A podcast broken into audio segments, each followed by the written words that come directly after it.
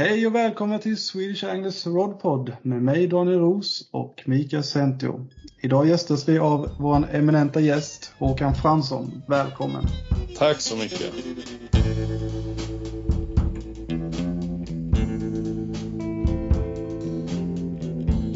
Swedish Anglers Rodpod presenteras i samarbete med Fiskekompaniet. I've had enough of your bullshit to last me a lifetime. So get out of here. I don't wanna see you around. Hur är läget? Det är bra. En eh, hektisk ah, arbetsdag är slut eh, på eh, Upplev Sportfiskecenter. Så nu ska man pusta ut, men då blir man antastad av er. Så det är bara att, att härda ut och hoppas att eh, plågan inte blir alltför långvarig. Ja, det tror jag inte. Det ska Det var kunna bra. lösa. Ja, Det blir snabbt snack om fiske som det alltid brukar bli. ja just det. Ja, det är märkligt det där. Hur man halkar in Ja, på olika ja. saker. Ja, och halka vidare och vidare och vidare. Ja. Jag vet ju mina besök nere på Upplev förut när jag bodde i Linköping. Då det, det blev ju alltid en timme, en och en halv och så fick man något sms på telefon. Vart tog du vägen? Du skulle ju bara ner och fixa någon grej. Ja, Ja. det där är ett vanligt dilemma. Det är många ilskna damer som säkert har, eh, ja, de har fått sina fiskar varma, om vi ska nu skoja till det lite när de kommer hem sen. Det vankas både ste, stekspadar och, och, och stekpannor och allt möjligt. Så det, det, jag förstår att vi har, eh, våra ställen inte alltid av godo för, för, för en del av befolkningen. Nej, och alla våra fantastiska nyinvesteringar som vi var så nöjda med var inte, faller inte alltid helt i god jord heller. Nej, det gör ju inte det. Eh, Det vanligaste är när man ska, om man ska ha, ja, vill du ha ett kvitto? Eh, nej, inga bevis. Man ska alltså, det ska inte av en liksom, händelse ramla ut ett kvitto där eh, då damen eller ja, det kan ju vara herren också i det, i det läget, ska inte vara sådana. Men där det ska liksom ramla ut och sen uppstår en mycket krystad situation. Och eh, då börjar väl Ja. hushållsekonomi och allting möjligt eh, diskuteras där och då är det klart, då, då hamnar man ju alltid på minus. det är väl så. Det är sällan man är på plus när man börjar räkna Nej. in fiskegrejerna. Det, det är ett eh, så kallat dolt konto. Nej, men man ställer väl upp Eh. det så här, ett rispaket eller så kontra eh, två burkar Maggots. Då kan man ju undra vilket som är viktigast där då kanske. Man kanske får höja sig Mm. helt enkelt. Det är väl så. Mm. Men Mm. ni har dokumentförstöraren nära till hands står precis vid kassan antar jag. Helt är nog papperskorgen som är den förstöraren i sådana fall. Det brukar arkiveras heter det. Jag säger jag arkiverar det. Ja, Mm. ja. Hinner du med något fiske då? Eh, Ja, det gör jag ju. Eh, Den här våren har varit... eh, Brukar, så här, tidig vår brukar jag gärna lägga lite tid på, på, på gäddfiske då för att... ah, Jag har fått många stora gäddor men jag har det där. Jag vill gärna ut och satsa lite för att eh, möjligtvis få en tredje gädda över 15 kilo. Det vore kul men det är inte alls lika viktigt nu kanske utan det brukar, förra året gjorde jag ett pass, då fick jag en på 13,3 kilo så då, då kände jag mig lite mätt på det faktiskt och tänkte att äh, det är inte bästa utmanödet här utan jag åker inte ut någon mer gång. Det är liksom vettigt. I år eh, så var jag ute en gång och då eh, så, eh, ja vi hade bara ätit napp hela dagen men det är ju, det här är ju, jag är ju en gammal spelsman, metare och, och räv sådär så jag har ju jag har inga problem med det där blankandet. Det tillhör liksom själen för oss som håller på med det här tycker jag. Man är van vid det. Eh, men sen där var det en underbar dag. Liksom. Man satt mest och njöt av att vara ute på stort vatten och, och ja, sitta och snacka och, och ha trevligt. Men sen efter det, då, då nej, det kändes inte så där liksom att nej, jag, jag, vill, jag vill satsa på annat och i det här fallet så har det blivit mycket abborrfiske. Jag har blivit lite manisk i det här att jag ska försöka få en två kilos abborre i, i något av mina vatten här. Eh, ja, kan man, man kan väl säga 10 mil eller 8 mil i, i omkrets då. inom den radien så ska jag lyckas med det där. Och eh, de som vet om hur abborrfisket är i våra sjöar här i närheten så är ju det eh, närmast, eh, inte utopiskt, men nästan. Det är väldigt, väldigt svårt att få en så stor abborre i, i mina vatten här. Eh, och det tas bara ett ytterst fåtal. Så um, förra året så landade jag ju på ett nytt PB där på 1880 gram. Och det var en fisk som eh, var, jag var väldigt glad över. Även om båtkollegan då vrålade och skrek att jag hade en två kilos i, när han, han hovade den. Och när jag tittade i hoven så trodde jag verkligen att äntligen har det hänt liksom. Men eh, nej, den valde 51 så den hade ju längden och, och den såg massiv och hög ut. Men eh, som det är med, med ja, nästan alla fiskar så sitter ju aldrig vikten i höjden om man, ni förstår vad jag menar. Utan den sitter ju mm. faktiskt på ryggen. Så det kan vara en liten skiva där på någon halv centimeter på en sån lång fisk som, som fäller avgörandet om det är en gigant viktmässigt eller inte. Eh, man har lurats många gånger av det där man ser, åh den där, den där och sen när man hänger på vågen, nej fan det måste vara fel på vågen, nej man väger om, nej det väger det här. Så eh, ryggbredden som sagt saknas lite där, men jag var ändå eh, väldigt, väldigt nöjd med den där fisken. Ja, det är en gigantisk fisk för ja, 99,9 procent av alla vatten. Ja, det är det. Och man ska ju, mm. nu har det ju det har ju ballat ur med de här kustabborrarna men eh, jag har inte redigt fallit i den fällan utan jag, jag vill ha det skulle inte kännas rätt att åka ner dit och liksom eh, få en sån här över två bara för, för att man ska ha en över den vikten utan för mig är det nog viktigt att det kommer från rätt vatten. För det är utmaningen och jag, jag vill inte på något sätt liksom racka ner på de som åker ner till dit och tar en tvåa och säga att det var ju inget värt för det är klart att det är. Men för mig personligen så, så funkar inte det där redigt. Det skulle inte kännas sådär eh, skoj. Nej, jag, tror, Nej. jag tror det var, jag vet nu, nu eh, en sån som Ola Esbjörnsson det är ju en av våra giganter inom det här specimenområdet eller just och jaga stora fiskar så vet jag, det var någon som sa till mig och sen om Ola lyssnar på det här så får han väl rätta men då då, han höll ju på tillsammans med Thomas Holkesson som jag också rankar som en av våra allra främsta eh, eh, fiskare. Och är det inom många områden. Han är mest känd som gäddfiskare men han, han kan mycket fiska den mannen. Stor respekt för båda herrarna. Men då vet jag att, att de hade legat där och kört och Ola eh, till den milda grad att han inkasserade skörbjugg som enda svensk på typ 100 år. Eh, och då, då går man ju verkligen in för det när man inte köper ja, mat eller näringsriktig kost utan all, allting går ut på att få den där fisken. Då går man all in. Men vad jag förstår så åkte han väl sen till Lödde och då eh, klippte han väl någon gädda över 18 kilo. Det är ju en fantastisk fisk. Men då var det väl något där som eh, verkte liksom att det där Ja, det var väl kul, men det var inte från rätt vatten och jag kan förstå honom liksom. Har han lagt all den tiden, all den energin på att få den i ett, ett annat vatten som han lagt så mycket tid i och, och, så får han inte den utan åker ner till ett annat vatten då där det är lite trängre och så så kommer den fisken där. Då känns det inte lika bra. Jag förstår det. Jag förstår den känslan. Ja. Ja.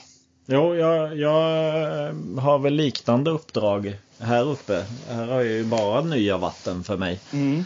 Eh, men, men jag har lokaliserat några sjöar där det ska finnas riktigt grov abborre. Jag vet en sjö bland annat de har tagit på två och ett halvt.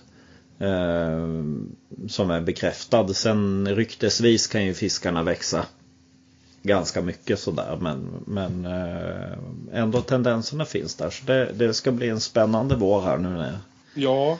isarna äntligen släpper. Det är väldigt märkligt för liksom, just det, jag tror den här stora abborren det är ett vatten som jag känt till sedan sen jag var väldigt ung liksom och, och varit i. Men då var det aldrig liksom att det var något det var inte känt som stor eh, abborrvatten, absolut inte. Men det var ju för, man fiskar ju på fel sätt, det har man ju begripit nu. Och sen det, på den tiden då var det ju liksom det här pimpelstuket och man skulle dra, ja, som Kai sa, min mentor, att man skulle träna på att dra småabborre för tävlingar och det. Och det var ett mycket bra vatten för det. Men eh, inte visste jag att det eh, simmar sådana giganter där. Eh, men eh, det, det, är vissa kriterier som ska fyllas upp Eh, för att det ska bli jätteabborrar också. Och det är framför allt att de eh, har eh, särskilt kanske tillgång till, som jag har begripit i de vatten där, där det liksom har varit nu, lägen, då, då är det ju kräftor liksom som är, det är nästan en grundförutsättning. Väldigt många vatten där det är mycket betesfisk, väldigt mycket betesfisk, men de blir inte riktigt, får inte, kommer inte liksom upp riktigt så.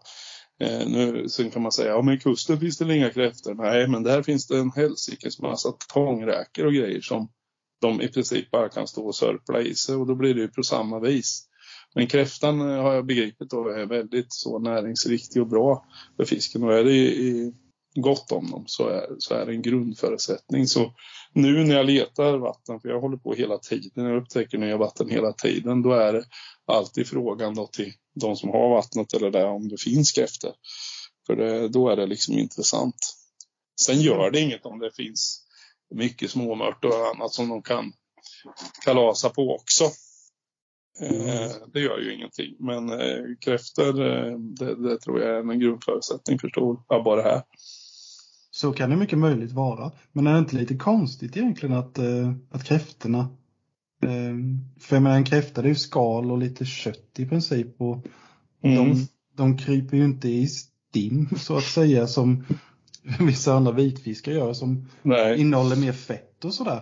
Eh, alltså, om man tänker så så är det ganska konstigt men sen kan jag förstå att det är en av grundförutsättningarna för att abborrarna ska växa sig riktigt stora. Ja, och att de blir så eh, fruktansvärt präglade på den där. Vi hade, jag var i en sjö nu där det var nog det grymmaste jag sett. För ofta ska man se på abborre att de, är, de får som en grå hinna på skallen av att gå och rota. Det blir som en, ja, vad ska man säga, som en balk i skallen på dem.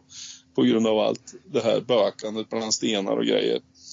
Och det har jag sett i många sjöar, men så var jag i en sjö nu och där fick jag en fantastisk abborre på 41 centimeter som vägde 1300 gram, vilket jag tycker är en mycket bra vikt på en så kort abborre. Oh ja. Och där var de inte bara alltså, uppe på huvudet så där, utan de hade även på sidorna som, så att de liksom har kört emellan och hållit på. Så de var, ja. Och bröstbenerna med kanske till och med att de ja, blev i princip ja. nednötta. Ja, precis. Slitage på dem. Så eh, då förstod jag att det där var liksom där de gick in för i den sjön. Eh, och, och, e, typ enbart nästan, förstod jag. Men jag häpnade över, för jag fick, jag fick den på 1300, sen fick jag ett gäng sådana här mellan 7 hekto och kilot. Alla såg likadana ut. Det, nu var det ju lektid här innan så de var ju knappt simdugliga. Alltså, det, det, det så, 1300 trodde jag hade fått på en gren eller något. För det, de vanliga abborrstånken kändes inte utan det var bara som något slags tungt och sen när den kom så såg man bara stjärtfenan liksom röra sig lite. Resten av kroppen var som helt stel då, av fetma. Så då, då förstår man att, eh, att det här är ett rätt vatten då. Så det, det upptäckte jag nu så det ska utforskas betydligt mer nu framöver. Och det där grundar sig på jag får ju också tips eh, sådär, inte kanske medvetet alla gånger, men i det här fallet var det en, eh, en äldre dam och herre som var inne som köpte lite pimpelgrejer här i vintras. Så, ja, är man trevlig så är ju oftast de trevliga också och sen börjar prata och då sa de eh, då att de hade fått en abborre på 2,1 kilo och en på 1,9 kilo och jag bedömde dem som eh, man kan höra ibland om det är liksom eh, snack i tolva som de säger i Skåne eller liksom att det pratas men det finns inte substans. Men jag upplevde de här som väldigt sansade och seriösa då, att de hade vägt dem korrekt. Så det är klart, då, då, då noterar jag ju det direkt liksom, så får man inte glömma bort sådana där grejer, för det måste ju kollas upp. Sådana är ju vi som håller på med det här. Mm. Vi kan ju inte liksom glömma en sån grej och helst inte när det gäller den här abborren nu då. Så då, då noterar jag det och när jag testar då och får det svaret, nu fick jag ingen sån jätteabborre men för mig var det en bra abborre där för då såg man liksom potentialen i med, med konditionen på fisken. Och det spelar ingen roll vad du fiskar efter. Du kan fiska sarv eller färna eller ja, ta ett sarv som exempel där man har hur många vatten som helst som innehåller sarvar. Men det är bara i vissa vatten som de liksom eh, lägger iväg. både breddmässigt och höjdmässigt. Så eh, det gäller, det gäller där hela tiden att försöka insupa rätt information och sen lägga krutet där man verkligen ska lägga det. Absolut. Och sen är det ju jäkligt coolt även om man inte får monsterfisken men när man får den här fisken med helt rätt potential och sådana grejer att man liksom har att man är något på spåren och sådär mm. och de är ju de är ju jäkligt coola även om det inte är ett monster liksom när de har de här drömproportionerna så att Ja, nej, de är coola. Jag fick ju en i söndags med ett annat vatten och det blåste och det var fy vad jobbigt det var. Och jag, då hade jag så, jag använde ju, det är ingen hemlighet att jag, att jag använder en del elektronik men i den här speciella i min lilla eh, takbåt eller vad man ska kalla det för. Jag har en Toppe 42, den är ju rätt lättdriven och sådär. Så där har jag bara en liten Helix 7. Men om man hållit på länge med det så kan man läsa även ett sånt mindre ekolod ganska bra. Men det gäller att hitta de här fickorna då eh, där det stod abborre och då ser man dem som små riskorn ute på kanten. Mm. Och så i de här fickorna. Och sen hittar man den här fickan och liksom känner att nu jäklar, nu är det hett här. Och så kastar man. Men samtidigt ska sägas innan i gräset då, då ser man mycket större riskorn och då vet man precis vad det är för något och det är ju de där förbannade sjövargarna som står där. Så då gällde det att placera kastet här nu, alltså en bit innanför. Jag ska ju fiska över abborrarna men jag måste lägga kastet så att det absolut inte attraherar vargarna. Va? För det är ju kontraproduktivt. Och vad som händer det är ju att jag lägger kastet som jag tycker är rätt. Men det dröjer ju ungefär 0,2 millisekunder så är det ju tunggungispöt av fel sort. Och sen, ja då blir det ju så här i de här smalare fickorna att man spelar in den där förbaskade bråkstaken över abborrarna. Vilket får till följd när man har landat gäddan, återsatt gäddan och sen tittar på skärmen. Då är det ju, finns det ju inga risgryn kvar. De har ju flytt in i i, i vegetationen. De har ju upphört att existera. Och sen upprepar sig det där gång efter gång. Jag får liksom träffarna och sen när jag kastar så hugger en varg. Jag tror det var 10 eller något. Men till sist smäller det. Då får jag en på 1580 gram som är 44. Det var en jäkligt maffig fin fisk. När den kom i hoven, för den hade ju rätt ryggbredd då. Då tänkte jag att nu jädrar, nu är det farligt för PB här. Men så när jag lyfter fisken ser jag att det finns ju ingen, ingen längd. Den är bara Nej. massiv. Så det var ju samma där. Liksom, mm. att jag varit lite blåst på konfekten kände jag. Men, men sen samtidigt efter när jag sätter i fisken då, då känner man fy fasen vilken tur. Och jag fick ju bara den abborren. Men då ska man vara tacksam och mm. glad att man i alla fall fick den under de omständigheterna. 11 meter i sekunden. Blåsigt, kallt som djävulen var det också. Så ja, då ska man vara nöjd och tacksam. Man får inte bli för girig eller för liksom ta bort en sån fisk som i, att det inte skulle vara något. Utan det är, för många är det där en, en veritabel drömfisk och helst insjövatten. Oh ja, ja De är så det låter ju verkligen som det är någonting på spåret med. Ja, ja, det är det. Är ju, det är ju bara en tidsfråga nu. Ja, det är ju en tidsfråga eh, kan man tycka, men eh, jag vet hur svårt det är. Jag hade ju eh, min mentor Kai, han fick ju en på 1880. Det var ju hans, hans PB. Mm. Så när det dess förra året hände. Först eh, ja, i det här när, vi, när jag får fisken och allting, då är jag mer så här, du vet hur glad man blir när man får ett personligt rekord. Man blir jätteglad och, och allting. Och sen, men sen på vägen hem där, då tänkte jag 1880, vad är det för vikt nu?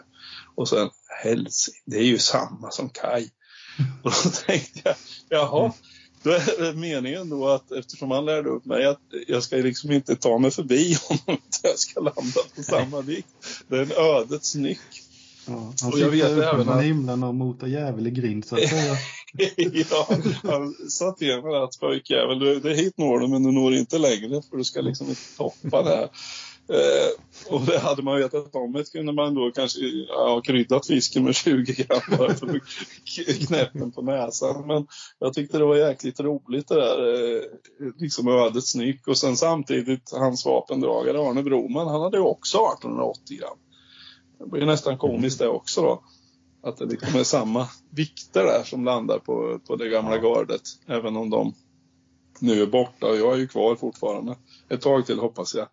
Och jag ska jädra mig, då blir det nästan maniskt att jag ska knäcka gubben. Va? Så är det ju. Mm. Men jag tycker det är häftigt att du liksom fokuserar på alltså egna vatten eller hitta den här upptäcka, uppsöka glädjen som vi har pratat om i ganska många poddar. Mm. Att många specimenfiskar också precis som eh, alltså eh, alla andra. Man söker sig ju liksom till supervatten eller superställen eller kända ställen. Man, man ger sig inte ut och lyssnar bland eh, gamla gubbar. Jag vet som Håkan Nordling en kompis till mig neråt Jönköpingshållen. Han är ju väldigt, han lyssnar ju letar gamla fiskekartor och eh, åker någonstans så pratar han med gamla fiskare och eh, söker väldigt sådär mycket. Mm. Det tycker jag är riktigt häftigt faktiskt. Ja, man blir ju... För mig har det alltid varit ganska genomgående och även för, för, för mina polare där att vi tycker om det där. Vi vill inte gärna åka, eller jag har varit ganska avigt det där liksom följa om i, i grejerna. Det har inte varit min stil överhuvudtaget. Jag vill helst hitta mitt eget.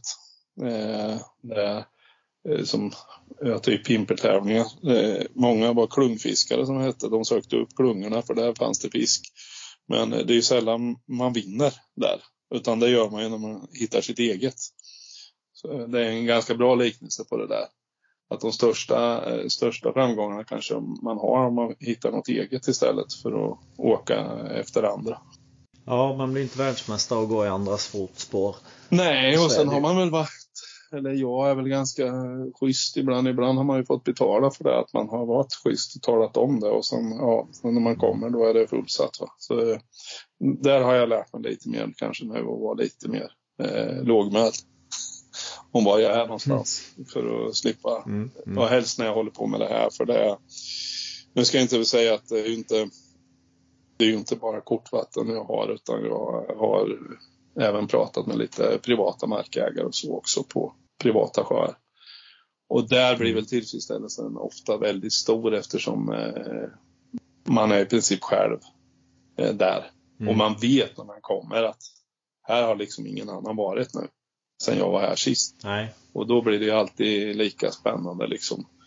Än att man kommer till ett vatten som är hårdbankat och sen kommer man ut där och då, Mm. det, det känns ju inte lika kul då. Så det, där har jag valt också att försöka hitta sådana vatten. Där det går att komma till om man kör lite sweet talk om ni förstår vad jag menar. Ja, ja.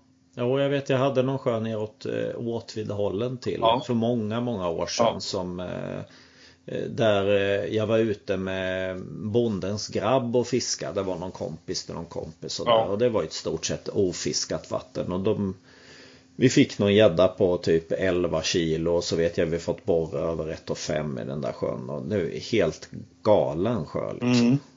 Eh, Men den är i stort sett helt orörd för det är ju ingen som får tillstånd att fiska där. Nej.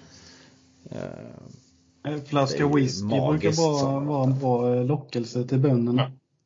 Ja, det kan det vara. Eller att man berättar om att man känner någon och sen känner han den och sen får man kanske utstå. I vissa fall kan det ju det där vara en, inte bara av godo utan eh, det kan vara en hel del pratglada då, så man måste liksom kämpa sig igenom 40 minuters gubbtjat för att få det, för att få det man vill. Men ibland kan det vara värt besväret. Men jag har eh, ett vatten jag har som är himla roligt för han jag har fått tillstånd. Jag har en jättetrevlig farbror där. Han, han sa det att ja, sa han. Det, du får absolut fiska här för då hade vi gått lite rundsnack om eh, vilka vi kände så här gemensamt i bygden. Det är lite lättare kan vara för mig när jag är lite äldre liksom och då har man så här gemensamt att du kan prata lite original och grejer. Men så sa han där, ja, men det är klart du får fiska i mitt vatten. Men en sak är säker, eh, eller vill jag verkligen, eh, om du ska få lov här och det är att du måste ta upp alla abborrar du får för de äter upp mina kräftor. Och då hamnar du det är ett svårt dilemma. Eftersom, ja som vi då som eh, idkar catch and release då, då, då blir det lite jobbigt där att eh, liksom eh, säga nej men de stora släpper jag tillbaks. Utan då får man ju dra en viting alltså. Och, och, men då har det varit så i den sjön att jag ser alltid till att ha med mig eh, när jag går i land, alltså en kasse med matabborre, typ i 3-4 hektosklassen, eh, som jag har med mig. Så, så, när han kommer på mig så ska det med all min utrustning, då lär det bli tom blick om man ser de grejerna och sen ser att jag inget har med mig. Då undrar han kanske, även om fisket kan vara dåligt ibland så kan han nog kanske genomskåda det där att det inte blir så bra. Men han har ju rätt med att, att abborren tar kräftorna, för de gör de ju. Men jag, jag anser ju att abborren är ett nytt redskap där eftersom de gallrar mycket. Så de har ett friskt... Eh, alla kräftbestånd som havererar beror ju på att eh, det inte fiskas den eh, småkräftor i den omfattningen eh, så att de får sjukdomar. Och jag tror abborren är bra där. Och kunna rensa lite. Ja, jag tror inte att de tömmer kräftbeståndet. Nej, det gör de inte. Direkt så. Det gör de inte. Så, så det, det, kan nog vara. Men ibland som sagt får man ta en liten viting här och där. Har du hunnit vara ute och pimpla något på dem med då, eh, abborrarna eller hur ser det ut? Ja, ja, ja. Eh, det är ju en av... Eh, jag är ju en gammal pimpelräv mer eller mindre nu för tiden. Så, så så fort isen lägger sig så är jag ju där liksom. Jag brukar ofta vara en av dem som är först ute. Så, så är det ju. Och det där går nog aldrig ur. Men nu har ju fisket, förut tävlingsfiske jag höll på med det då, men det sista fyra, fem åren har jag lagt av med det. Utan nu är det bara fokusering på att få stora abborre eh, från isen då. Och gärna en stor där också. Så det där, det spelar ingen roll om det är från is eller från båt eller och då att få en riktigt stor abborre från isen, det är en jädra härlig känsla tycker jag. Och, och det är ett spännande fiske. Nu för tiden bedrivs ju där via att man har ett ekolod med sig som man ser. Eh, det är helt skilt från tävlingsfisket när du liksom stressar från hål till hål. Kanske 30 sekunder om du inte har något napp. Om du inte känner att du sitter i någon speciell läge till det här när du kanske sitter i 10-15 minuter i hålen. För det har man ju förstått att fiskar du stora abborre då kan bara du vet att du är i rätt område, då ska du ta det lugnt liksom. För det tar tid för abborren eh, att, att liksom eh, komma till betet. Mm. Många gånger har det varit precis när man ska gå, när man tycker de här kvartarna, ja nu måste jag byta. Ja, då ser man, då kommer de in liksom. Och det man har lärt sig framför allt med det här, det är ju hur ofta man har fiskat fel på abborren på vintern. Man har fiskat traditionellt dunka pirk i botten tre gånger, höja upp typ någon meter och, eller knappt en halv meter och sen pimpla. Och det är ju bra på småabborre för de, det funkar det ju på. Men på stora abborre handlar det ofta om att, att, presentera betet på halva djupet, alltså det 10 meter så presenteras balanspirk eller vertikalpirk eller ja, vad man nu brukar för, för, för bete då på halva djupet istället för att exponera betet från mycket större håll. Ju högre upp ett bete mm. är, desto mer exponeras det underifrån om vattnet är så pass klart så att de kan se det. Det är därför som många ismetare till exempel placerar mörten en, två meter under hålet. Det är samma princip. Och det fungerar ju så på abborre med.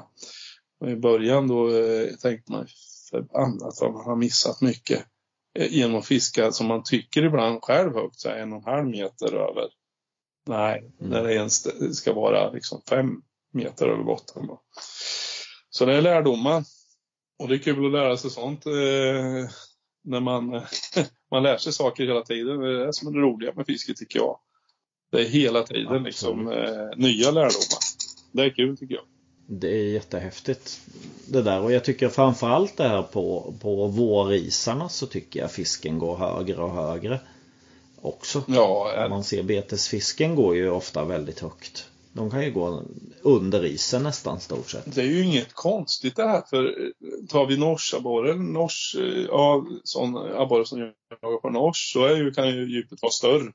Och då ska det sägas att det är ju sån här abborre som man ofta, jag, ju, jag älskar att äta abborre så, och då fiskar man ju oftast kanske neråt 15-20 meters djup.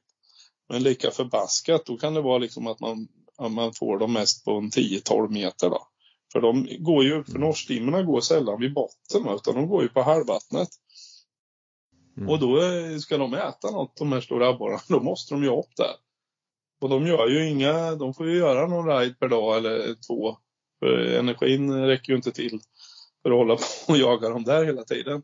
Nej, Men det är nej. inte konstigt liksom, för då ofta får man dem väldigt högt va? Och, och får med sig en till stim. Sen kan man ju få ett gäng då innan de tröttnar och, och sen går de ner då. Men och det är ju samma på löjstim ofta man ser också. De går sällan nära botten. Utan de går på Nej. halvvattnet och håller på. Och då måste de ju upp Mm. då för att ta dem. Så fiska högt ska man göra på vintern. Mm. Sen eh, sker, det ju en, eh, tycker jag, en omsvängning då när vi tar, eh, precis när isen har gått. För då märker man ju det att då kan man absolut inte fiska ett bete högt i vattnet. Det är ju fullständigt kontraproduktivt, utan då är det istället det här nya typ NED-tekniker eller som jag använder mycket dropshot och sånt där när vi fiskar precis ganska i anslutning till botten. Eftersom fisken verkar få, Mm. eller abborren verkar få en eh, att de blir väl lite köldchockade kanske av det här. Just när isen går och vattnet rör sig kring så, så blir det väldigt kallt och då, då blir det svårt att få dem högre upp. Då måste du vara i Mm. princip på botten. Och då blir det ju så också att du exponeras betet för få fiskar och du har ofta väldigt trögt fiske. Det är nästan själv. Mm. Frågar du någon som fiskar insjö om de har någon sån här eh, vansinniga fisken på, eh, alltså med mängdfiske på stor fisk så här års så är det sällan så. Alltså. Utan man, man får en eller två, tre fina fiskar och sen får man vara nöjd med det. Så, så är det. Ja, jag, jag gillar ett aktivt mete just på när det är riktigt kallt. Mm. Med en lit, liten mört eller en eh, liten löja eller någon liten sarv eller något sånt där. Ja. Som man egentligen riggar på ett paternoster. Eh, kanske lite längre till havs. Och draggar Och sen så fiskar man liksom, precis. Ja. Stannar av lite, lyfter en meter, låter det stå lite där tills man liksom eh, träffar rätt. Så. Ja, men det, det är ju helt rätt skulle jag säga. Jag måste ju erkänna förra, jag har inte gjort det i år, men förra året då, då tog jag faktiskt med mask från jobbet och sen eh, gjorde jag som du sa, jag riggade ett eh, sånt paternoster Mm. eller om jag satte det på ett Carolina-tackel med en flytkula kan det ha varit. Det kanske jag gjorde. Och, och det gav ju resultat. Men, men så kändes det lite fuskigt så jag sket i det. Nej, jag, jag är av den eh, bestämda uppfattningen att ingenting någonsin slår ett naturligt bete. Det kvittar vad du har. Det, du kan inte tävla med ett naturligt bete så. Det, det går inte. Det tror inte jag heller. Nej.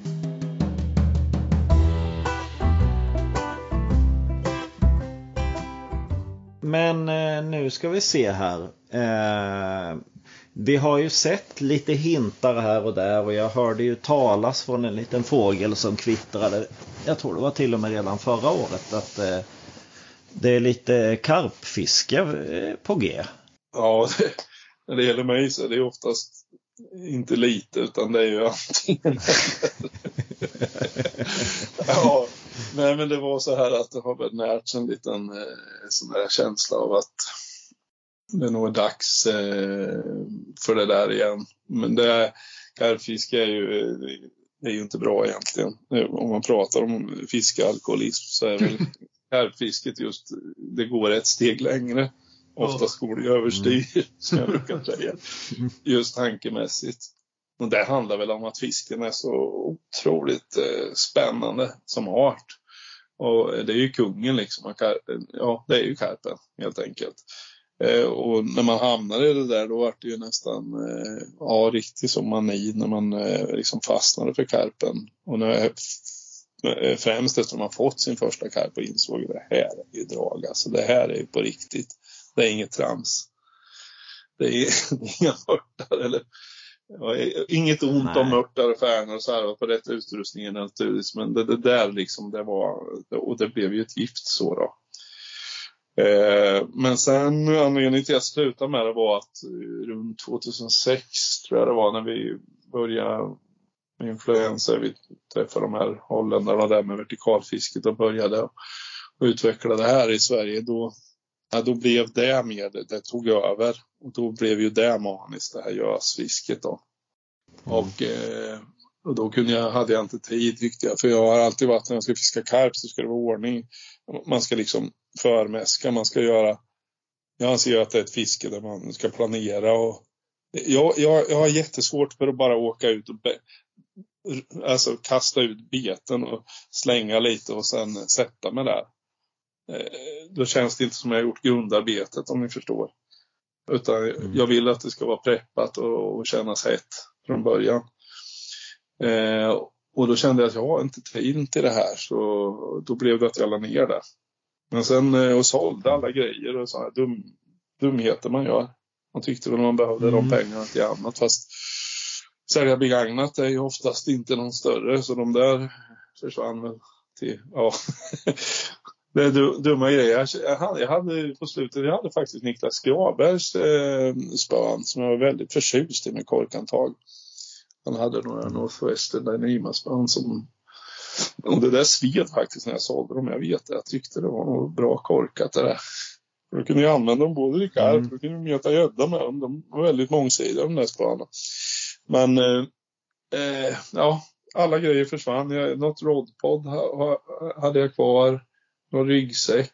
Och sen eh, portionerade jag väl ut lite grejer. Jag tror ryssen fick, eh, när jag började få uppleva, jag hade några med massa ja, sådana här ESP striptease tafsmaterial, massor med grejer. Han fick en hel låda och Tommy Tutte på jobbet.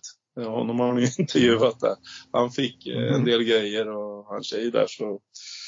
Men sen, eh, ja. Sen eh, nu, förra året började det, då var tanken, för då gick jag med och skötte igen då. då. Eh, att vi skulle att det skulle vara dags igen. Men eh, jag fick inte riktigt tiden och ja, det skenade iväg. Jag har även fått en liten dotter som är snart fyra år. Så då går ju mycket tid till det. Det är ju så. Ni, jag vet inte om ni har barn själva, så ni vet. Ja, då, jag har två, Ja. två flickor men de börjar bli så pass stora nu så att eh, nu följer de ju själva med och fiskar och sådär också. Ja, Eh, och det är ju häftigt. ja. Men det är just med tanke på det också så, så nu har jag ju tagit tag i det här och handlat eh, grejer. Då är ju tanken att eh, även familjen ska med eftersom min sambo är naturintresserad och hon är ju inte så fiskintresserad men hon, just att tälta och att man, det som tillhör karpfisket också, det här själva myset om man ska kalla det här. Ja, det är en stor del av karpfisket, det där myset Ja. så att säga. Och då kan ju, kan ju de följa med. Sen blir det ju alltid så där, eh, man får ju välja eh, efter väder då. Det är hädanfärdsblåst och, och, och regn och grejer är ju inget eh, som främjar för fler. Utan Nej, nej. Det blir ju inte så bra. Men nej, men som sagt, jag skulle köpa lite, lite grejer och absolut inget dyrt och det, det skulle vara på den nivån. Men sen hade av en händelse så fick jag jäkla tillfälle att köpa riktigt bra grejer för, för ja, visst det kostar en slant men det var alltför svårt att stå emot där. Så nu har jag ju faktiskt riktiga top notch grejer istället slutar det med. Det är de här Daiwa Basia, eller Basia rullarna och det som jag absolut inte skulle Så pass. det, det som jag absolut inte skulle ha finns här hemma nu då. Så, och sen eh, har jag ju lite gamla som jag känner inom den här sfären och så jag kontaktade Birger Holmqvist. Eh, han har ju det SPM heter väl hans. Mm. Ja, fråga om han kunde rulla ihop en 20 kilo boilies och det var ju inga problem överhuvudtaget. Så det levererade han förra veckan här till. Eh, Mhm. Och kul att träffa honom igen efter så många år. Mm. Men han var ju så helt lik. Han verkar inte ha åldrats en dag den här gubben. Han är ju inte lastgammal men han börjar ändå bli lite. Men eh, det var ju kul. Vi, alltså, Birger och han ville komma upp här så jag skulle mm, bjuda på lite abborrfiske eller annat som inte han håller på med. med. Och sen Mm. har jag han lite vatten där nere. som Jag välkommen till om jag ville åka ner och gästa honom. Mm. Mm. Men tanken med det här det är ju att jag ska fiska i, i, i här som jag har i det här området. Då. Så det blir, Mm. det är inget, jag kommer inte göra några sådana expeditioner och så. Det är jag inte intresserad av. Det, det, det räcker med liksom att få komma upp i skogen och sätta sig. Och sen eh, för mig är det lite halvreligion liksom eh, allt som är runt omkring det där. Och om det var nörderi förr så hade det nog inte blivit mindre, inser jag ju. Efter eh, lite snack med Tommy här så han är ju fruktansvärt påläst inom det här gebitet. Han kan ju alla begrepp och jag, jag frågar ju lite så här, det där kan jag inte göra så här idag. Idag var jag på någon det här ledkår för det när jag snackade med Birger med. Ja, fan, jag körde med något som heter Anchor Tube när jag la av Eh, ja, det där, nej det är ledkår. Birger är ju rätt basic så alltså, han vill ju inte vara någon sån här flashare med massa grejer. Han sa kör med den där riggen och det funkar. Men just ledkår skulle jag ha. Och så sa Tommy ledkår är det enda. Ja, så började jag Mm. googla eller kolla Youtube och då skulle man ju splicea den där på något vis. Jag insåg ju att allt fanns ju eh, bland grejerna jag köpt med de här nålarna och allt. Men så tänkte jag, fan det ser jobbigt ut det där. Jag frågade Tommy, kan man inte köra en Allbright-knut på ledkåren istället? Det måste funka lika bra så slipper jag hålla på med den där jävla nålen. Ja, men du ska göra det där i mörkret också. Du har ju en loop innan. Och som vart det där tugget då. Då vart man ju sågad jämt med fotknölarna. med, med liksom gubblösningar på grejer. För smidighetens skull. Men eh, nej, jag får, väl, jag får väl helt enkelt eh, lära mig det där. Det, så knepigt såg det inte Mm. ut att vara. Men det, har- det har ju kommit lite nyheter och jag hittade någon attiralj där i väskan och tänkte, vad fasen är det här för något? Det var något plaströr med någon sån här grej i som man kunde dra ut och trycka och det var som halv. Jag undrar, vad, vad är det här? Ja, ser du, det är ju den delar boilersen med. Ja, fan vad smart. Det satt ju jag och delade för hand. Så. Det här var ju bättre. Man bara tryckte på den här så liksom delade sig halvorna. Det var ju skitsmidigt. Ja, just det. Ja, så jag inser att Ja. det har kommit en hel del grejer som jag, eh, man har stor nytta av också. Ja, de här eh, boiler crusherna är ju jäkligt smidiga också. Ja, det, det finns eh, diverse grejer där och attiraljer. Så jag tittar ner, jag vet inte, jag tillbringade nästan en hel dag bara med att gå igenom alla små grejer eh, som fanns med där och bland det jag köpte. Och det var eh, väl en resa. Och visst kände man igen och annat kände man inte igen. Men det ska bli kul att ta, ta tag i det igen. Även om, Mm. Och det är framför allt då att jag ska köra mina, min stil på mäskning som när jag la av, då tyckte jag det var ju så dumt egentligen, för då tyckte jag egentligen att jag hitt- hittat rätt med precis hur jag skulle göra för att liksom, jag hade väldigt bra resultat på dem. De passen de sista två åren tyckte jag, då hamnade jag rätt. Då visste jag hur jag skulle göra liksom. För det, det är ju en knepig fisk så. Och sen eh, har du ju annan fisk att ta hänsyn till också i det där. Så allting måste ju bli någon slags harmoni när man lägger mäskningarna. Då. Men jag har tjatat om det där förr, hur viktigt jag tycker liksom att ärtbasen är med de här gröna ärtorna, vad de gör för nytta. Delvis att de är väldigt fiskvänliga, alltså fisk som äter det där mår bra av det. Och sen samtidigt deras egenskap att de inte sjunker ner i dybotten, utan svävar ovanpå. Så du har ju en lång mäskeffekt. Problemet är bara andelen mört då, hur mycket du måste häva i. Mm. Eh, Men eh, de karparna fick, då var det ju, stod ju som en jädra grön sträng där bak på dem. Så då fattar man ju att det där var, det där var liksom där de gillade. Sen plockade de naturligtvis boilersna också, annars hade jag inte fått något. Mm. Men grejen var ju för att försöka presentera ärtor som bete då, det blev ju jätte... Det, jag hann aldrig liksom lägga mig in i det där om man skulle göra någon slags, förstår ni, göra någon egen boil Mm. på Mm. ärtor. Tar du en ärta och luktar på den, den är helt... Du eh, tycker ju inte det luktar någonting i princip. Den är ju rätt luktfri. Nej.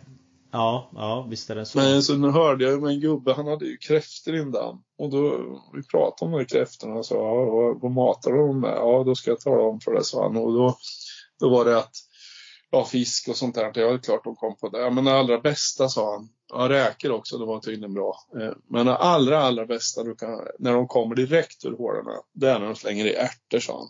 För då kommer de direkt. Så det är ju helt märkligt att en ärta kan alltså, dra i vattnet och liksom sjunka ner till botten, sen kommer fisk direkt. Vad är det de känner av? Det kan man Mm. verkligen undra över. Helt otroligt. Jaha. Ja, det, Det, ja, det, men det... Ja, jag vet inte vad en ärta innehåller men det är väl säkert en hel del protein och oljor och grejer. ja och någon, någonting som kommer. För, för det var ju likadant om man slängde det i kanten så här, då kom ju mörten direkt. Det, är Mm. det bara small ju till så kom de ju. Så det, det är någonting där i som är, eh, lockar väldigt och sen samtidigt, det vet man ju, jag brukar säga det att ärt, har man gröna ärtor så kan man i princip överleva på det för det innehåller i princip allt man behöver. Mm. Och då känns det ju bra. Men det är ju kvantiteterna då. Jag var nere på affären och undrade om jag kunde köpa 10 kilo säckar med frysta ärtor. De tittade på mig som jag var ett ufo. Fan, men jag hörde någon historia. eh, Nu kommer jag inte ihåg vars. Jag tror det var via Hallensjö eller något sånt där. Att eh, det var en ål som gick upp och översvämmade eh, fält när det var Ja. ärtfält. Ja, det där är ju en gammal... Och. Ja, det är en gammal skröna vet du. Men det kanske inte Är det så? Ja, det är ju en, det är en gammal Ja. skröna. Precis. Han har helt, Mm. hört helt rätt. Men ärtfälten är... Men det kanske är så Mm. att de kände av det också och gick upp på det. Men eh, ja, det vill jag låta vara osagt. Ja. Men just basen som jag använde då, då var det i princip ärtor och sen hade jag eh, hampa som jag köpte på storsäck och sen la i ja, en sån där, vad heter det, frysbox eller nej, en frysbag eller vad, hård box. Slå på eh, kokvatten bara och så fick det stå där över natten. Och sen blandade jag det med ärtorna och lite majs och sen lite boilies då. That's it, det var Mm. inget mer. Och det funkar ju bra. Jag har i vissa lägen testat även att bomba med, med hönsfoder. Det är någon partikel. Det där är lite lurigt med hönsfoder. Det finns ju väldigt många olika sorter. Så man ska ju ta Mm. den med, och då ska det vara rejält krossade partiklar då, så det inte blir några fadäser i magen på, på fisken. Men eh, det vet jag funkar väl med, men det blir ett jädra kokeri med småfisk också. Mm. De går ju igång på det där med. Men eh, Jo, jo, de gör ju Ja, men den andra mixen där som jag snackade om, den, den var väl, tyckte jag, väldigt effektiv. Sen är jag inte säker det funkar i alla vatten, det ska jag inte säga, men jag fick aldrig tillfälle att prova det någon annanstans än i mina egna sjöar och där gick det väldigt bra. Det är väldigt få som fiskar med ärtor. Eh, rent spontant känns det så i alla fall. Ja, men jag har nog, jag har stött på folk sådär och jag har talat om det där. Ja, ja visst. Titta, den jävla gubben, du är för gammal. Du har inte, det, det liksom har snurrat runt. Sen är det tidig demens. Så du, ja, men jag förstår. Jag tror, jag har tjatat om det och jag, jag vet att jag, för jag vill ju, sån är jag ganska mycket. Att jag inte, jag var nog, som yngre är man nog mer missunnsam, men ju äldre man blir desto mer vill man liksom dela med sig så att annat folk ska få glädje och få fisk. Jag tycker nog att fler skulle ta och, och, och testa det där. Men det är inte att köpa, Mm. det är inte att köpa en halv kilos påse utan det, man får ju tänka på att man får ösa i lite mer då. Och det kostar ju som sagt en slant men det är ju inte fasligt jättedyrt är det inte. Och inte i jämförelse med boilies heller så är det ju väldigt mycket billigare. Nej, jag insåg det nu när jag handlade av Birger. Mm. Ja, det är inte gratis är det inte. Nej men eh, hans, eh, det var ju sådana här freezer baits då. Det, det fanns ju redan då när jag la av, men då var det ju från England och det var ju jäkligt bökigt att få hem. Det gick ju inte liksom. Ja. Utan, och sen rulla själv, det var ju jäkligt jobbigt. Eh, men det gjorde man ju en del. Men eh, ibland var det ju inte så bra då, för vissa mixer, det var ju inte bra för husfriden om ni förstår. Det stank ju något djävulskt alltså. Jag vet de här Monster Crab bland. du, kunde ju, jag kom in en gång, då skulle vi ner till Frankrike, då kom vi in till, till, eh, till vad heter det, Niklas Nilsson. Eh, ja, eh, tragiskt. Han som avled här nu då. Mm. Mm. Jätte, jätte, jätte, jättetråkigt. Och, eh, vi kom in till Niklas där. och, Ja, måste säga det var en- särdeles trevlig person. Alltid vänlig och vi hade roligt ibland. Han och jag. Jag gillar hans humor. Jag gillar honom mycket. Då kommer vi in där. Och när jag öppnade dörren, vet jag höll på att packa ihop. För det, det var en sån faslig stank alltså. Han tog det hallå. Som att Jag tänkte, Du är för fan helt marinerad. Du har ju förvandlat dig själv till en monsterkrabba. Och går omkring här inne. Men, den där, och sen när vi åkte vi ner till Frankrike och mycket riktigt var det monsterkrabba då som, eh, som var bra. Eh, och då träffade jag några engelsmän som hade här krillextrakt. Det var nog första gången jag kom i kontakt med det. Och det var ju där vi fick i princip allting på. Det var överlägset bäst då. Men jag har en rolig historia. Jag tog en gång sån här Monster Crab Boilies. Det var nog eh, färdiggjorda var det som jag hade köpt. Och de var vi på en fest en gång. Och då var jag så, jag kan, kan ju vara så där eh, jag är nog snällare nu som sagt och när jag var lite så här elak. Så t- tog jag med och hade fyllt en, en strumpa där, hade krossat lite sån här monsterkrabb i och knutit ihop strumpan. Sen, eh, ja tjenare och alla satte sig och festade. Sen, sen gick jag ju och smög in den där bakom en bokhylla och så. och så, hörde jag en, "Ja, Det var du va? Det var det jävligaste. Vad jag letade. Och vad jag slet. Det stank. Så han hade ju totalt nästan gått i däck innan han hittade den där strumpan. För det var en väldigt så vidhängande doft av den där Mm. krabban. Det, det finns säkert värre Ja. grejer idag, det vet jag inte. Men det jag luktat på hittills på den grejerna jag har, då tycker jag det är mildare grejer. Ja, alltså Monster Crabben är ju ganska hemsk. Den Jag vet vilken har någon sån här, eh, vad är det, sån här korda, eh, vad fan heter de, de här eh, Go eller? eh, dippen som man har? Go. Goja, Ko- en korda go Monster Crab, den fick ju jag av Tomba. Mm.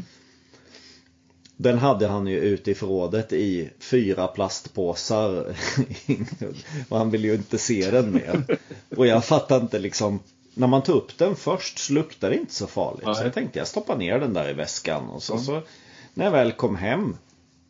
Alltså det luktar ju en blandning av sur fisk och dåliga strumpor och lite kräks. Och, och det gick ju liksom igenom allt. Och jag la i den i påsar och sen så har jag ju, har jag ju som en sån här dynlåda på balkongen. Ja.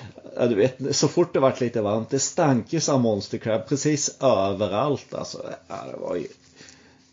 Jag, jag vakuumpackade den liksom. Tar om stanken är jag ändå inne på det ämnet så lyckades med en riktigt bra grej en gång. Då hade vi varit ute på en av våra festliga tilldragelser ute vid Nästången och fiskat sutare. Och då var det någon eh, herre i Kisa som ville ha en sutare för han gillar att röka de där så jag fick väl någon mindre fisk där typ under två kilo. Tänkte jag den där kan han väl på då gubben. Jag tog ju kål på den där och la den i bilen och, och, och sen glömde jag ju bort och sen skulle vi göra vad annat. Jag höll på med musik och sånt så jag använde nog inte bilen på ett par dagar. och det var ju högsommarvärme. Så när jag går ut ur bilen och öppnar den där eh, ja, dörren där då. då det, det var ju helt vansinnigt. Det var ju som att få en, eh, en klubba i skallen. och det var ju total sanering alltså. Och det rinner ju ut sådana här safter från så det var ett rent elände för rent det där. Så sutar alltså i, i uppmjukat tillstånd som har legat under sol några dagar. Det är ej att rekommendera kan jag lova det. Eller vill man utrymma en lokal så jag vet jag vet, nu hamnar vi väldigt sidospår här, men jag, jag läste, jag skrattade sådant en gång, jag läste någon sån rocktidning, då var det eh, en, en death metal-grupp eh, som heter Watain. Och de använde grisblod, precis samma som jag använt till sutamäsk och sånt. Bara att de hade det i kanoner som de sköt ut över publiken då, då när det var riktig Armageddon-fest där. Och eh, eh, då var det ju så att turnén pågick ett tag. Och ju längre den pågick, desto mer härsknade det där grisblodet.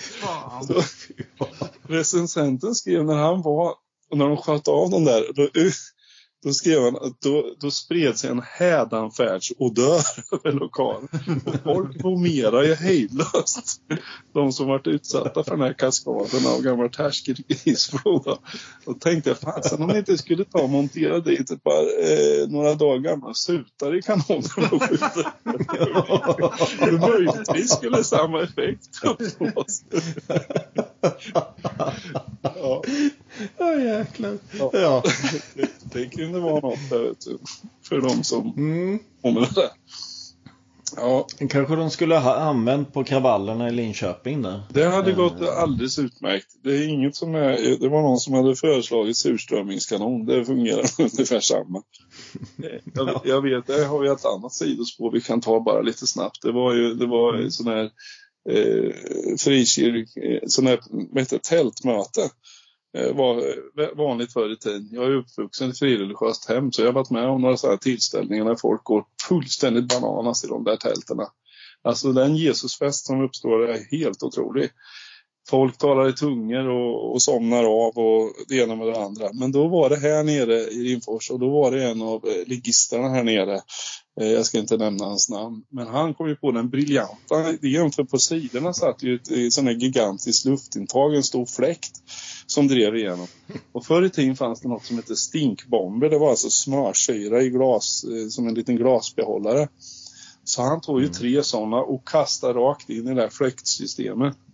Och du vet, där inne så uppstod ju följande då. Det var ju att Jesus helt plötsligt försvann ur bilden. Det var helt andra saker jag började tänka på. Det var ju att genast sig mot utgången. Så eh, han tömde nog tältet typ på en halv minut där. Så var det tomt. Så det ser man. Lukt har väldigt stor makt alltså. Ja, Ja, men det kan, vara, det kan vara något för polisen att ta till sig. Mm, det, det tycker jag. Det kan vi skicka om det är någon polis som lyssnar. Gamla sutar eller surströmming. Ja, det bästa med det är att det skadar ju ingen. Nej, Nej, absolut det är ju en inte. kanonidé. Men ja, ja, Ja. det tycker jag. Det lyfter vi upp. Ja. Eh, men jag, jag tänkte just på det här om, om, om vi backar tillbaka till de här gröna ärtorna. Mm. Alltså de, de luktar ju inte mycket. Men, men jag menar ärtor i sig, de smakar ju väldigt mycket. Och, och fisken. Eh, jag, jag är ju så här lite fanatisk ibland. För jag brukar ju ofta smaka på det mesta jag fiskar på. Ja. Väldigt mycket. Och det är ju både på ont och gott. Eh, har fått några otrevliga överraskningar. Ja. Eh, bland annat en filminspelning jag gjorde där med, med jag tror det var eh, ja, no, no, eh, riverbete från England där. Eh, Ja. Nuttrabait var det. Eh, och jag smakade på den boilien och det Alltså den eftersmaken den satt ju fast i två dagar i mun. Men, men, men, men eh, så, och det- är det, det, det är väldigt stor skillnad på vad, vad som luktar och vad som smakar och jag försöker tänka mycket så. Eh, när jag blandar eller mäskar eller, eller så. Mm, att jag mm. liksom försöker att Eh, kombinera det där. Ja, visst. Men det är, ju, det, är ju, det är ju bra. Jag måste erkänna att det gjorde jag med. Gjorde man en mix och man ville att det skulle liksom tilltala dig så är det ju ingen större risk att, att eh, eller vilken fisk man fiskar efter skulle tycka annorlunda. Va? Utan eh, Mm. det är nog rätt bra för jag vet om det är för det fanns ju fruktansvärda boilermixer för De gjorde ju, jag vet inte fan vad de gjorde på. Eh, jag vet vi var i Frankrike och hade en Eh, jag hade de här Greenleaf, Greenleaf Muscle Plum hette de från Mainline. Eh, hade jag plus egna som jag hade gjort. Och de egna gick bäst. Sen gick jag över på Greenleaf Muscle och fick bra på det. Men de som satte borta hade Kevin Maddox några ready made spoilers. Och det var en full, fullständigt vidrig smak på. Någon sån bitter. Man bara kände att det här är ju ingen som vill äta det här. Och det var det ju inte heller. För de kom ju sen med sina små skålar och bad på sina bara knän och få lite greenleaf massor i sina skålar. Och då fick de ju fisk. Va? Men det ser man, eh, alltså, man kan inte bara tro att man kan kasta i vad som helst för det, det är kontraproduktivt. Alltså. Fiskar är inte Mm. dummare än att de fattar att är det något som smakar skit och, och de mår skit av, det är samma som med oss. Då, då vill man ju inte ha mer gång. Hade man ätit liksom en maxburgare och vomerat i två dagar, då vill man ju inte ha den någon mer gång. Nej. Jag går ju aldrig Nej. till Max efter, efter det här som ni förstår. Det hände två gånger. Mm. Ja, det var efter andra gången som sagt. En gång kan ju vara ett misstag, men när det händer två gånger då är det något som är kapitalgalet. Då är det ju tokigt. Ja, jag menar, gå där alltså med fuktig kalsong och, och sträv alls, det vill man inte vara med. Det, det är lite självbevarelsedrift måste man ju ha. Alltså. Ja, Ja. ja. Jag hoppas ingen jobbar på Max där. Det, det var säkert, det är säkert bra, men inte, det blir inget mer för mig i alla fall. Den saken är klar. Nej, Nej. nej, nej, nej, det, det, det vet man ju vissa, vissa smaker och sånt som har satt spår även på ålderns höst som ungdomsgrejer. Jag vet faxöl till exempel kan inte jag dricka. Nej, det var för mycket och det gjorde det. Mm, det var för mycket ljummet och ett ölspel inblandat. Så det, det satte stopp för den för mig. Aurora är väl en klassiker också. Va? Aurora, det där vinet eller Fan, det var körsbärsvin Mm. eller någonting. Någon gammal klassiker. Eh, ja, blåbärs, eller nej, eh, röda, är det inte svarta vinbär och råra? Ja, så är det kanske. Ja, det är i alla Mm. fall inte drickbart, det vet jag. Ja. Det, det, Mm, det är helt nej. klart. Nej, det ska man... Nej. En annan sak man ska undvika det är alltså eh, en eh, varm blåbärssoppa som eh, blandas med en flaska Skeppet. Det ska ni undvika. det är nog absolut äckligaste jag någonsin har smakat. Eh, Testa det någon gång så här och bjud kompisar på. Som någon slags bjuda jobb. Tomba på det helt enkelt. Ja, det, det, då blir det homeringskalas. Vill man se liksom att folk ballar ur, då ska man bjuda på det. Och den där råran, det vet jag, det hade ju jag fått tag i en flaska. eh, Det var väl någon gång i 15-16 års ålder. Jag tror det var skolavslutningen i nian eller något sånt där. Ja, Eh, Man var ute och, och, och slira och jag hade ju liksom Rödvin var, var man ju inte så bekant med sådär så jag tänkte att jag Jag har ju hört att man kan blanda ut det lite grann med någonting.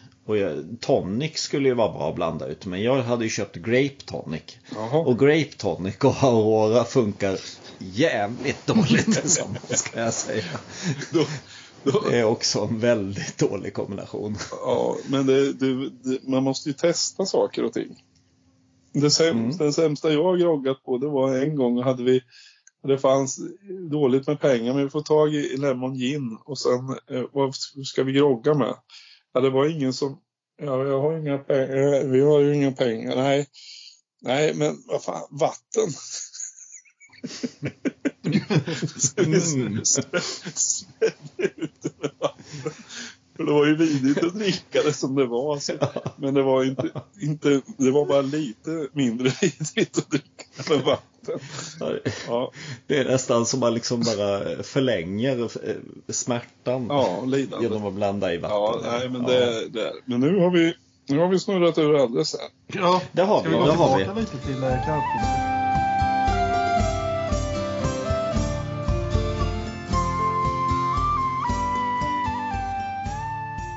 Det jag tänkte, du snackade om att du skulle köra i Östergötarnas vatten men det blir Mm. inga två veckors eh, satsningar i stråken med familjen.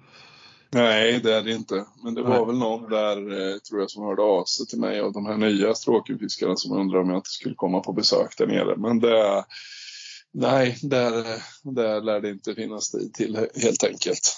Eh, det gör det inte. Det kan ju vara sorgligt, men det kanske man får om man är pigg pensionär ge sig i kast med igen. Sen samtidigt de karparna. Jag har nog listat ut av en av de 16-17 kilos fiskarna de har fått nu. Jag kollar på korten. De är den jag fick eh, kring millennieskiftet där på 9 och 2 att det är samma fisk. Så Mm. jag tror och den, då hade den ju varit med ett tag men det är klart den lär väl leva ett tag till den där. Men eh, det verkar nog lite som att de där fiskarna ja, de landar nog där någonstans. Jag är väl tveksam till om det finns så många 20 kilos där i. Jag tror nog inte det.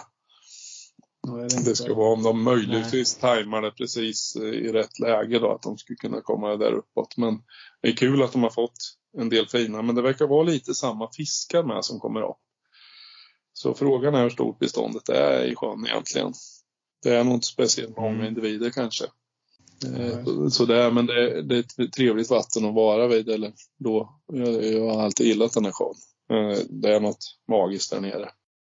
Ja, jag har varit på G och, på G och fiskat där ett par gånger med, som gästfiska med Anders Reutermo. Mm. Eh, han har ju kört en hel del där. Ja. Men eh, vi, vi kom aldrig till skott tyvärr. Det, Har han lyckats det få vart fisk? aldrig så.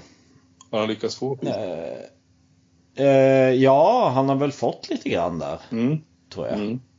Eh, jag har inte pratat med honom på ett tag, men, men eh, han, eh, han hade fått. Jag vet han fick, han körde en del sutare där vet jag också. Okej. Eh, så då fick han ju någon 4-5 kilos karp som bonusfisk på matchböt. Mm. Det var ju en spännande upplevelse. Ja, ja, ja.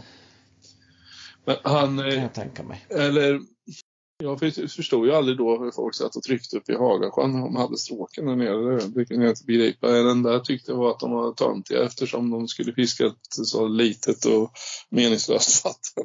När man hade en rejäl utmaning Mm. lite längre ner där bara.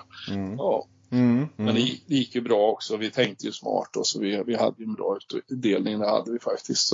Men eh, nej, just nu är det, det får bli fokus här på de timmarna mm, man får här hemma. Så får det bli. Mm.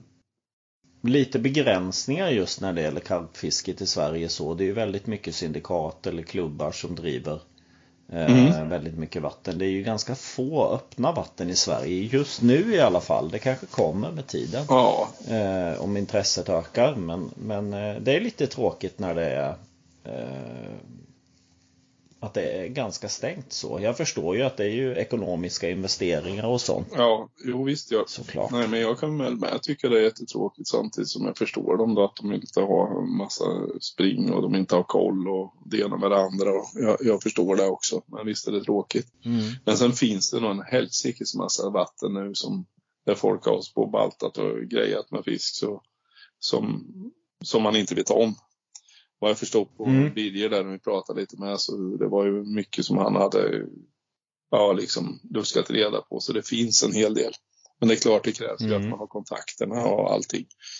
Eh, hur det har skötts då. Men, eh, nej, det, men jag tror nog det är betydligt fler karpvatten nu än när, när jag höll på senast. Det har nog skapats en hel del nya vatten. Men sen som sagt blir de väl stängda ändå en del. Sen tycker jag det var, var roligt för jag såg någon sjö där uppe. Det var som en väg som gick bredvid sjön. Det var väl inga jättestora karpar men däremot hade de väl gjort en rejäl satsning i den här sjön och fått i mycket fisk. Det såg ut som ett roligt vatten att besöka för mycket napp. Jag kommer inte ihåg vad sjön hette bara. Det är helt tomt. Mm. Ni kanske vet vilken det är? Eh, jag har ju varit vid Stripagölen. Ja, det Den kanske. ligger precis vid en väg. Det ligger Guldsmedshyttan där uppe. Ja, just det. Det stämmer nog. Det är nog den jag tänker på.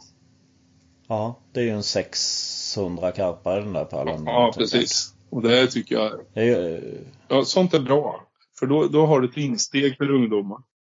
den är jättehäftig för jag har ju varit där två gånger.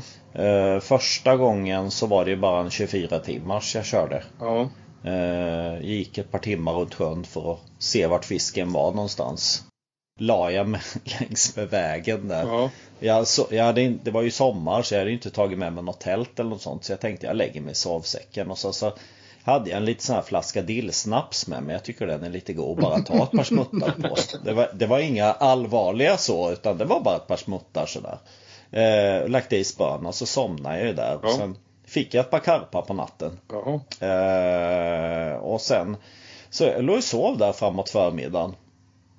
Eh, och då helt plötsligt så har jag en hund som nosar mig i ansiktet. Och det här är ju verkligen mitt ute i skogen ingenstans.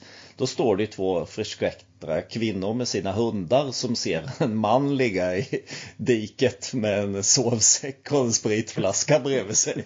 Mitt ute i skogen. De börjar ju fundera rätt hårt på vad jag gjorde där då. Sen Ja, när vi fick prata en stund och jag fick visa, visa spöna att de stod bakom busken där. Då, då nickade de. Jaha, ja, ja, ja, ja. Då lossnade det lite. Så seriösa var karpfiskarna. Men jag lyckades få 10 karpar på 24 timmar där. Och även sjörekordet på 7 och 8 tror jag den vägde.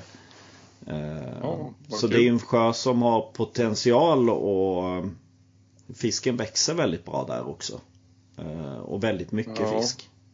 Men du sa inte det till vad är problemet? Har ni aldrig sett en uteliggare? Nej, jag gjorde inte det. Jag kände att stämningen var tryggt som den var. Så att jag tänkte Ja, lyssna på tycker- leendet. och- Begreppet uteliggare passar ju ganska bra. Det, det gjorde det ju verkligen. Ja, Det gjorde det. Det kan jag varmt rekommendera. Jag har i, varit dit med dottern och, och kört ett par tre dagar. Eh, Ja. Och det var ju jättelämpligt för det finns en liten regnbågspöl. Det är ju tre små pölar som ligger i anslutning till varandra. ja just det. Eh, men de, de, eh, det är ju någon kylvattenpöl. Det är några vattenpölar till gamla gruvan tror jag. Ja, Okej. Eh, och då har de ju planterat in regnbåge i en då. Och sen så finns det en pöl där det finns ruda och sut, ruda och sen eh, karp i. Och sen så den andra som är mest karp i. Det finns några gäddor och abborrar och lite så men inte mycket annat. Nej. Nej, jag, jag tycker om sånt här för det är ett bra, ett bra vatten för insteg för de som vill börja med karpfiske då. För det, det är bra om det händer något, helst för ungdomar och sånt där. Mm. Men det, jag har ett vatten kom jag på som jag kanske eh, kan tänka mig att åka och besöka och det är ju det som Palle har som heter Karsjöl. Det tycker jag Tommy pratade sig lite varm om. Det där verkar vara ett mysigt vatten. Sen måste jag bara muta Palle då till kasta i 10 kilo voilis innan jag kommer. Han har väl en bit kvar men jag får väl ge honom bensinpengar. Han är nog inte omöjlig. Palle är klart mutbar. Ja, nej men det, det, Eh, det, det är han. Det, det lät som en, eh, ett, ett här trevligt vatten. För jag vill gärna att det ska vara lite så här offside så det inte är en massa tumult runt omkring. Nej, det är ett väldigt trevligt vatten. Inte, det. vad heter det, Östra dammen där nere i Lomma, det är inte så bra. Åh jävlar. Det var ingen som hörde det va? Nej, nej, nej. Nej, nej. Nej, det är magen det konstrar ibland. vet du. Det blir för mycket. Det är, det är allt möjligt här som åker ner i. Och det är, jag skyller mest på kaffet på jobbet. Och det är uselt alltså. Ja. ja hoppas de inte svimmar av det. Nej, Ja. nej, det är lugnt. oh, nej men eh, Karsjöl är, det är en fantastisk, det är en magisk sjö. Vi, vi brukar ju köra Karsjölsracet där. Uh, och den är, det är en riktigt häftig sjö. Jag gillar den skarpt.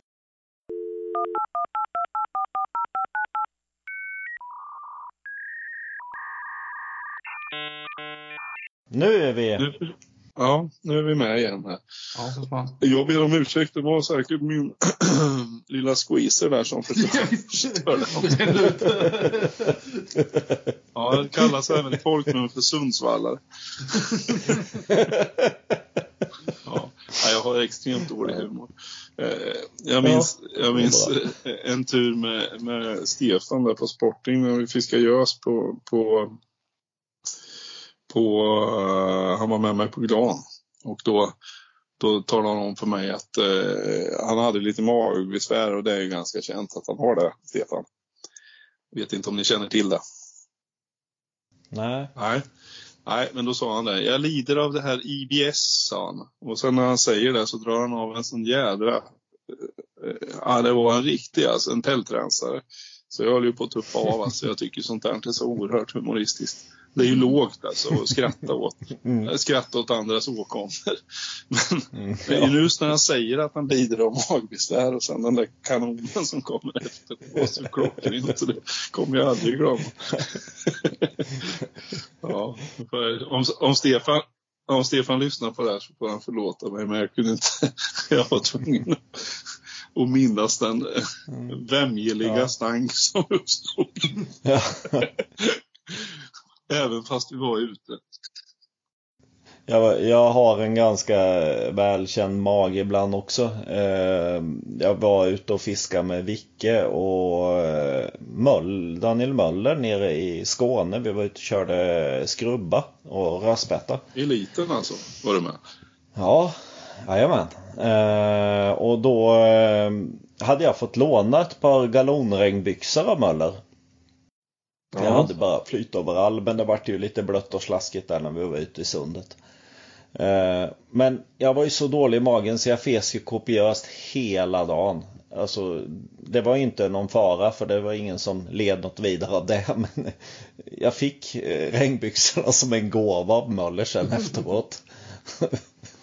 Han ville inte ha tillbaka dem. Det bara var Nej, det där var inte... De var impregnerade kanske. Ja, från insidan. Ja. Från insidan. Ja. Ja. På tal, på tal Jag vet inte om jag... Dåligt, eh, på tal om dålig humor och sådär skulle vi ta eh, Tombas tio i topp. Han, eh, han vill ju gärna att vi kör eh, en tio topplista här. Eh, varje avsnitt. Ja, Eh, yes. och han, ja, man får ju ta det med en nypa salt såklart. Tombas 10 i topplista. Fördelar med att meta karp istället för att spinnfiska. Nummer ett. Man slipper träffa likasinnade. Ja. Och den en- enkla anledningen att det är så få som fiskar karp, då tänker jag mig att han menar. Ja. Eh, ja. Nummer två. Känslan att bära 300 kilo utrustning till ett kortare kvällspass. Det känner du kanske igen med alla jävla beten och skit.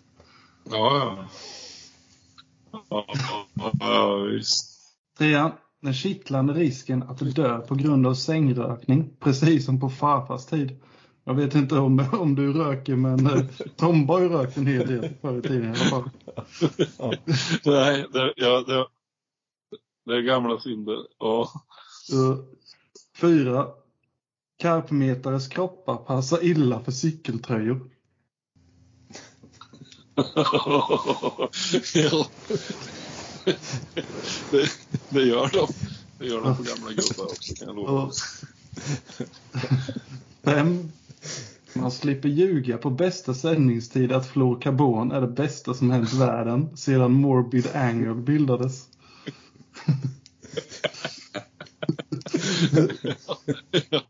ja, ja, Sex. ja, det var bra. Han har onekligen något emot visst. Ja, det gillar han inte alls. Nej, han blir som eh, lite småaggressiv varje gång man nämner det överhuvudtaget. Jag ska alltid ta upp när han Säg till hade... Tomba att, Vad sa du? säg till Tomba att jag har gått över till stortafs nu på gäddfisket så blir han glad. Ja, det är nog fan lugnast. ja, ja. Nummer sex. Att fiska karp är som att se färg torka, fast full.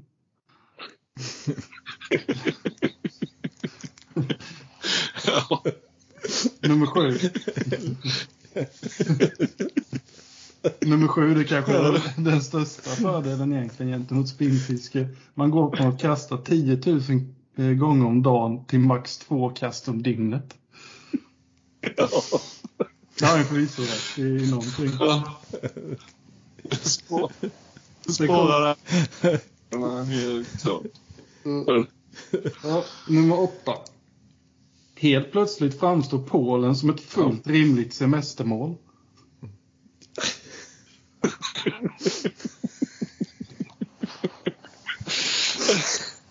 Ja, jag har varit där så jag förstår vad du menar. Nummer nio. Nu börjar det komma, nu blir det lågt. Sex. Frekvent onani och andra aktiviteter läm- lämpar sig bättre för tält än för båt.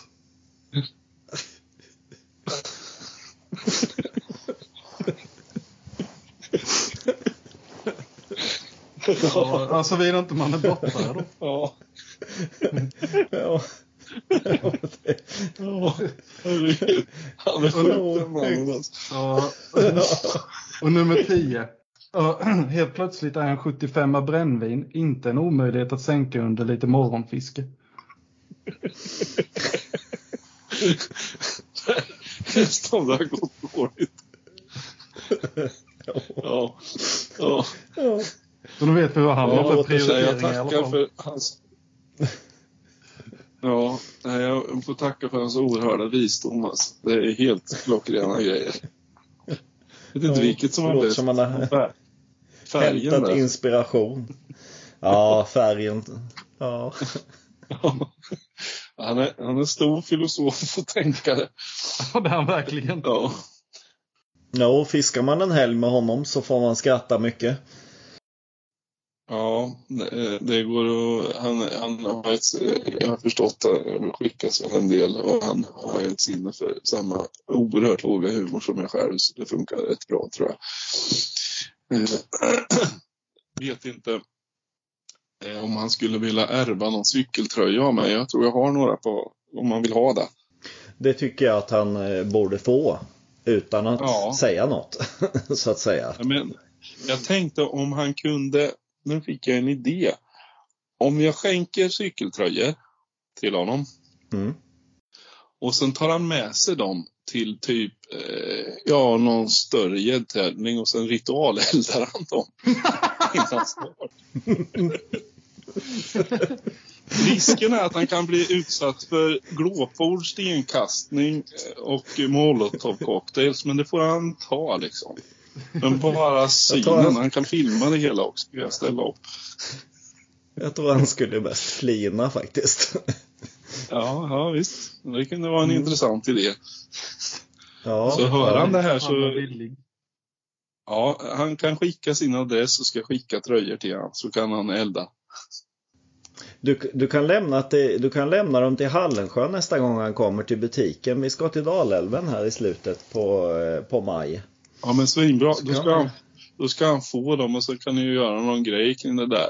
Eh, eh, absolut, det är jättebra. Och jag är ju för yttrandefrihet så jag kommer inte bli arg på Tomba utan eh, eh, jag kommer se det som eh, Ja, det är ju grundlagsskyddat att hålla på och elda cykeltröjor. Vi, vi ska definitivt göra någon grej. Vi kan lova eh, foton av eh, klass till dig Ja, ja. sen. Det blir bra. Så får du göra vad du vill med dem. Ja, ja visst. Men det, det blir bra. Då bestämmer vi så. Det blir skojigt. Ja, det blir Ja, ni. skitbra Har vi, är vi i mål eller hur, var är vi någonstans? Eh, jag bara tänkte, jag hade någon liten snabb undring det här med, med karpfisket. Du är ju väldigt mycket i fiskemedia och sånt. Ja, jo. Eh, har du några planer för liksom att göra något meterrelaterat? Eller är det något mer eh, en, en lugnare egen satsning för själen så att säga? Ja, men vi har ju i, det här blir en lugnare satsning och vi har ju eh, förbud för, eh, i, i klubben för någon slags exponering överhuvudtaget. Så det blir inget sånt för det. Sen kan det bli eh, nat, natur, eh, liksom, mm, men nej, det, det är inte tanken på att det här ska exponeras så. Det, det låter sig inte göra, så jag vet inte, det är inte min mening att, ska, att jag ska göra det här för någon slags uppmärksamhet så. Det, det vill jag inte, utan det här är för mitt eget höga nöjes skull och för att jag känner att det kan vara en familjeaktivitet också som vi kan samlas Mm. kring ibland. Ja, så, så, så är det med det här. Så eh, det andra det börjar bli liksom, jag kommer ju upp nu, det är ju sant, i- imorgon fyller jag 57 år så jag börjar känna det här att eh, det är inte så jävla viktigt. Annars har jag inte haft något problem utan jag har ju snarare också även sökt mig till det här mediala. Jag tycker det är lite roligt, det har varit kul. Men nu börjar man känna mer och mer så här att man vill gradvis dra sig tillbaka om ni förstår vad jag menar. Mm, det förstår jag. I, i, i lugnet. Ja. Vi får väl Jag har gratulera alltid sagt att jag ska då. sluta med samma lilla rotbåt som jag började med. Och det, ja. ja, det kan du göra, eller sörja. Skicka dina kondolenser som det heter. Ja. Nej, jag, jag har nog aldrig haft någon sån här åldersnoja så jag, jag bryr mig inte om det hela. Jag, jag är glad varje morgon jag reser mig upp och känner att fan det funkar idag med. Då är det bra liksom.